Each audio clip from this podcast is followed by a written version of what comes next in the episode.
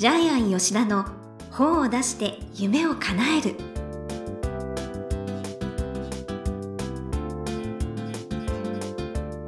こんにちは倉島真帆です。ジャイアン吉田の本を出して夢を叶える。ジャイアン今回もよろしくお願いいたします。はい、よろしくお願いします。そうジャイアンコロナの時に秘密があるそうですね。はい、実はですね、コロナの真っ最中、え2ヶ月間、えーまあ3回沖縄に逃げてました。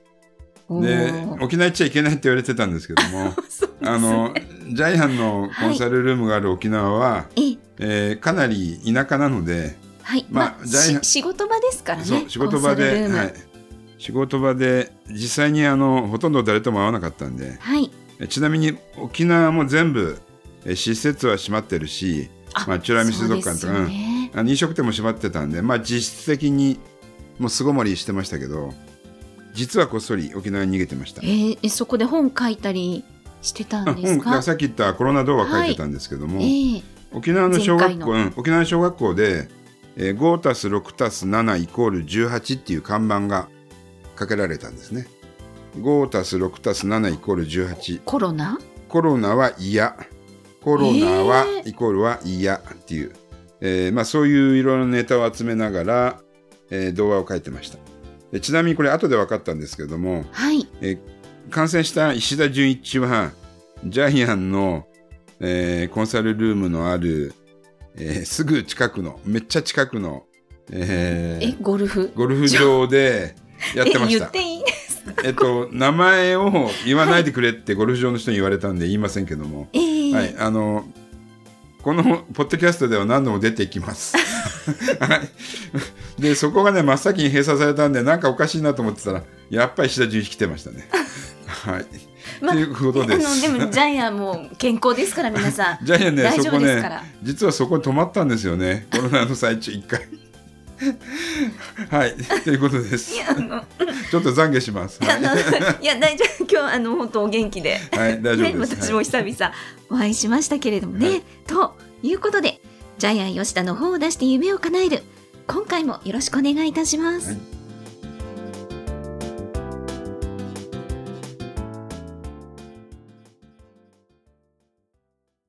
続いては、いい本を読みましょうのコーナーです。このコーナーは、ジャイアンが出版プロデュースをした本も含めて、世の中の読者の皆さんに、これは読んでもらいたいといういい本をご紹介しています。今回の一冊は何でしょうか？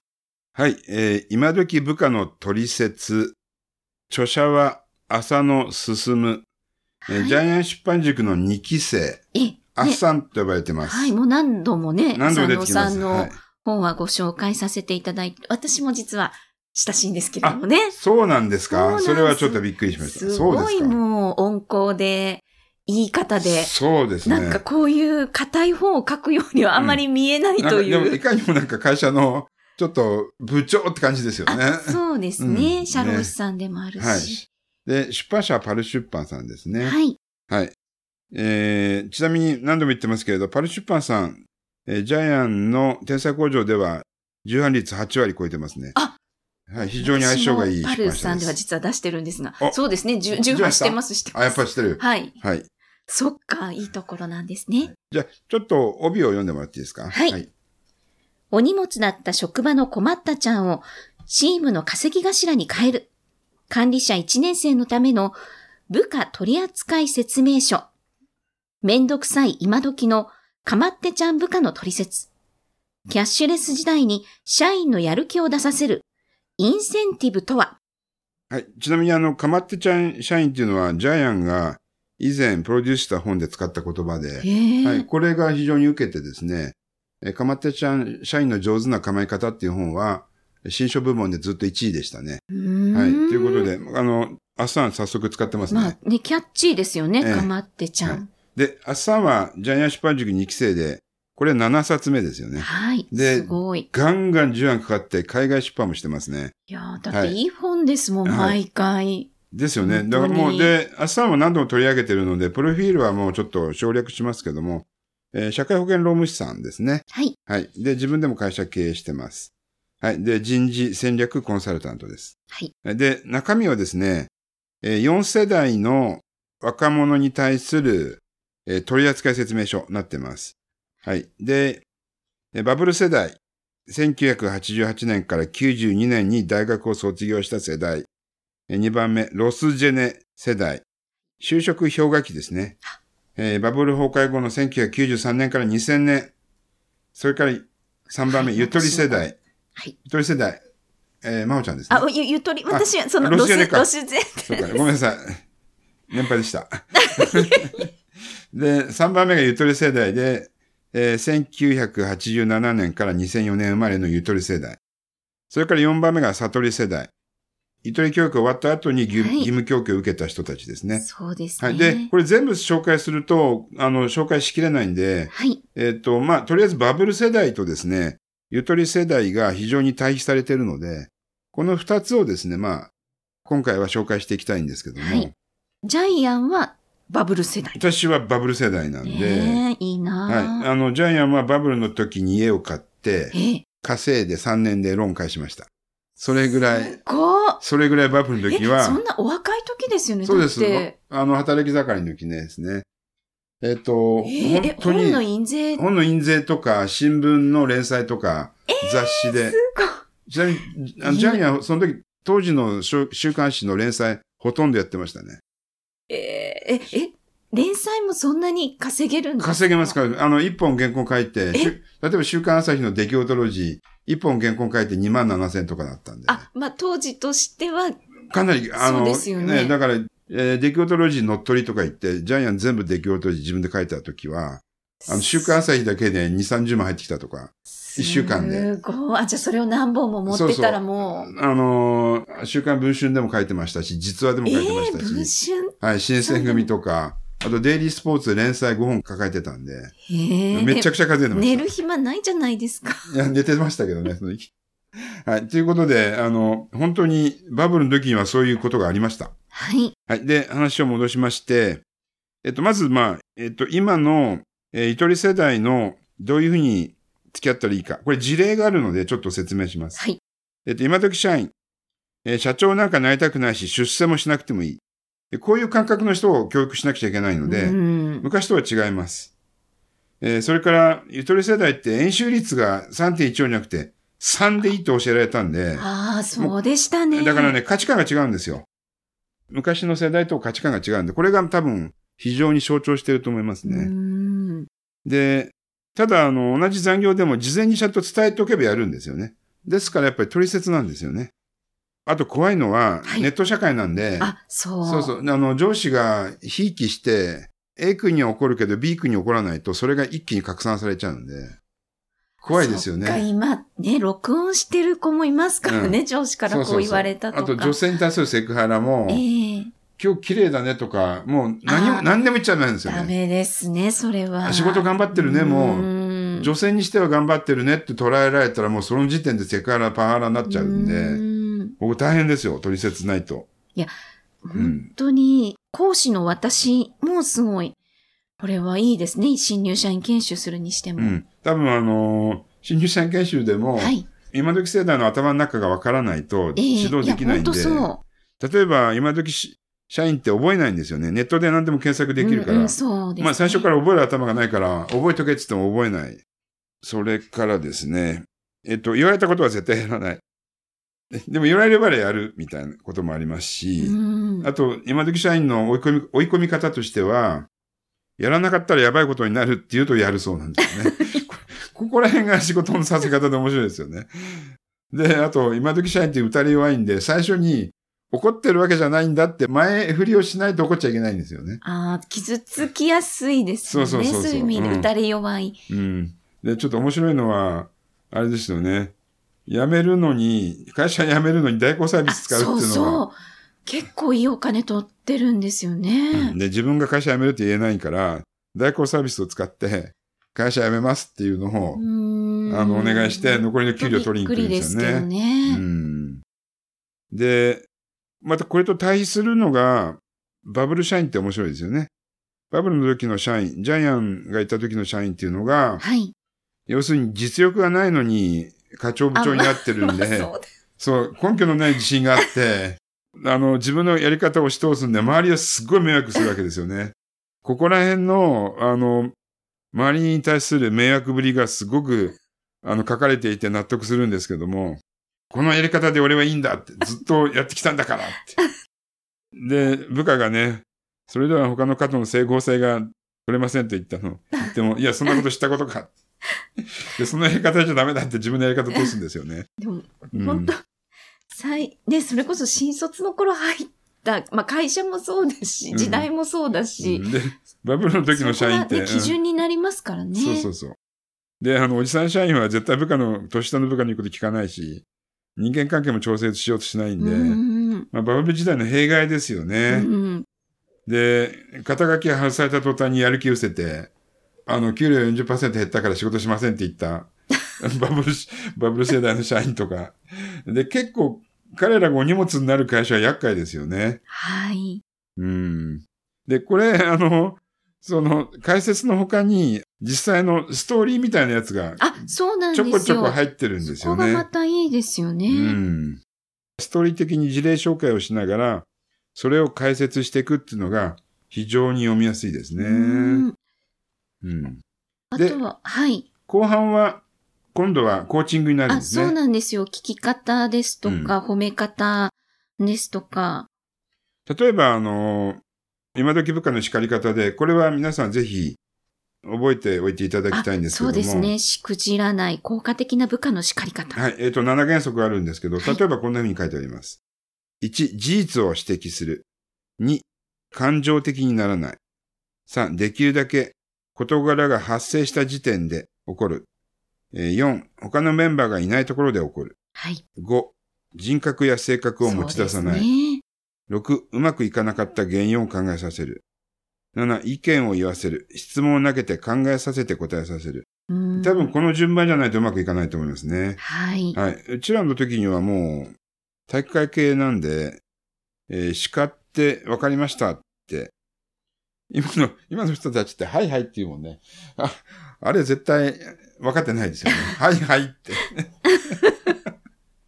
だからね、昔と今で全然違いますよね。あの、うん人間が違うんで、同じやり方やったら絶対失敗するのが分かってないですようね。んはいあと、まあ、今の若い子っていうのはすぐ褒めないといけないって言われてますよね。うんところが、この本では褒め方も、はい。下手に褒めるとまた拡散されて、あいつにこんなこと言われたから注意しろよ、みたいな、そういうことも書いてありますよね。うんまあ褒め方もまあた、そう。大変なんですそう、よね。あざといと思われないためのって書いてありま。そうですすね。上手な褒め方。うん。結局だから人間を見てるんで、化されてしまってるんで、本当に、えー自然性を持って具体的に褒めないと、しかもさりげなく褒めるんですよね。うん間接的に褒めるのがいいって書いてありますねそう。ですね。うまくいった要因を再確認しながら褒めるとかね。まあ褒め方も大変難しいですねう。ん、非常に具体的にね、書いてあります。お客様が、君の丁寧なフォローに感謝してたよ、とかうん。言うといいですよ、っていう。ね、浅い褒め方は見透かされるのに逆効果っていう。もうこちょっとね、いろいろ、えー手に取るように。うん。で、多分でこれを読むだけでも、あ、新入社員の頭の中ってこういう感じなんだっていうのが経営者にはわかるので、まあ、とにかく部下が一人でも思ったら、そうですね。この本読んだ方がいいですね。上司の方、経営者の方、うんね、講師、必須本です。うん。で、後半はキャリアコーチングで部下はどうやって動かしたらいいかっていうのを書いてあるんで、絶対にですね、ええ読んで損がない本です。はい。ね、本当にもう一冊お持ちに、ね、なってください。はい。ということで、このコーナーで最後に伺っている眼目は何でしょうか？はい。話せばわかるは幻想。おー。え話してもわからないですよね、多分。そうですね。はい。で、バブル世代の時の、えええーっと、コミュニケーションっていうのは飲めばわかるだったんですけども、今の若者は飲まないですからね、まずはりま。した。ええ。ですから、飲んでもわからないし、むしろ話してもわからない。うん。もっと言うとですね、私たちの世代の感情っていうのは、えー30年おきぐらいに消えてます。ええー消滅してるんです。えっと、ジャイアンの、青学で大学院の時にゼミで研究したんですけども、はい。そういう研究えも。あの、流行科の研究で、昔歌われていたが今、歌が今歌われてない。で、これ感情の喪失なんですけど、はい。例えば集団疎開した時には、えー、望郷の歌が歌われました。あの、そうですね。うさぎおいしい、ふるさとは望郷の歌なんですけども、ええええうちの今母が好きですよね。ええですよね80の。で、お母さんの時にはあの感情があったんですけど、今は消えてしまいました。はい。で、その前はあの、ブライとかですね、バクトの感情があって、ジャイアンの時には何には節が流行って、例えば、包丁一本はさらしに巻いてみたいな歌が流行ったんですけども、へえあの、バクとブライの戦後の、戦後の混乱期の感情ももう消えてるので、感情っていうのは30年おきぐらいに入れ替わってます。そういうものなんですね。うん。だか、ら、バブルの人たちが今の、今のゆとり世代の人たちと、30年間の、もう感情が消えてる状態で、相手を分かろうとしても、これ絶対に分かり得ないんです。全然違いますよね、うんだからバブルそのの頃と今と。今もこ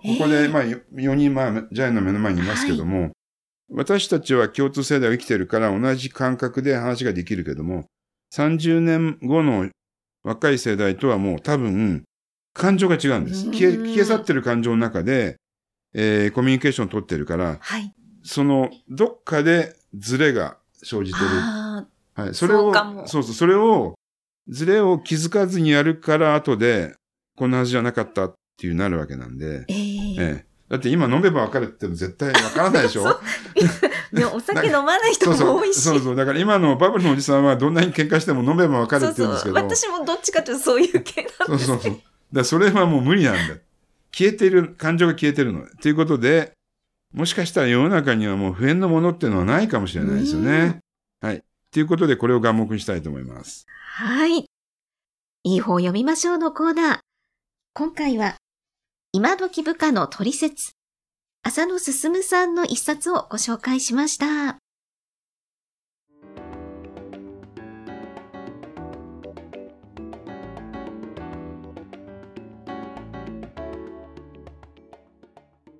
続いては、本を出したい人の教科書のコーナーです。このコーナーは、本を出すプロセスで出てくる問題を毎回1テーマに絞って、ジャイアンに伝えていただきます。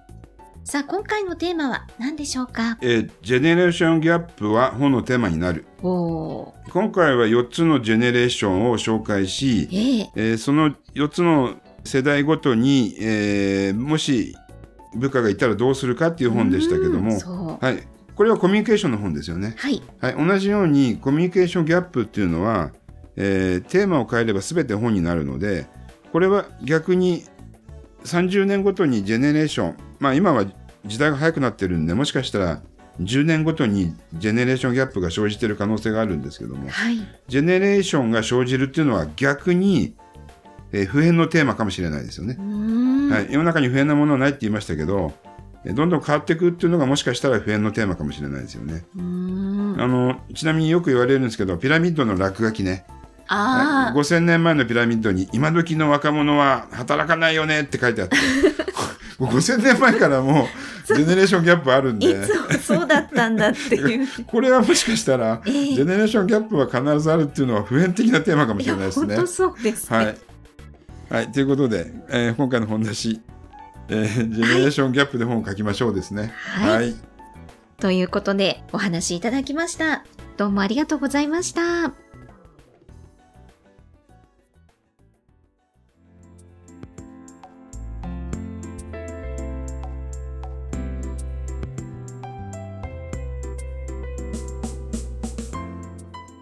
ジャイアン吉田の方を出して夢を叶える。いかがでしたでしょうか？この番組ではジャイアンへの質問もお待ちしています。例えば、失敗に関する質問など、何でも OK です。天才工場のホームページをチェックしてみてください。また、この番組で質問を採用された方には抽選で、ジャイアンのサイン入りの本をプレゼントいたします。それではジャイアン、今週もどうもありがとうございました。はい、えーぜひ皆さんもですね、自分の世代の本を書いてください。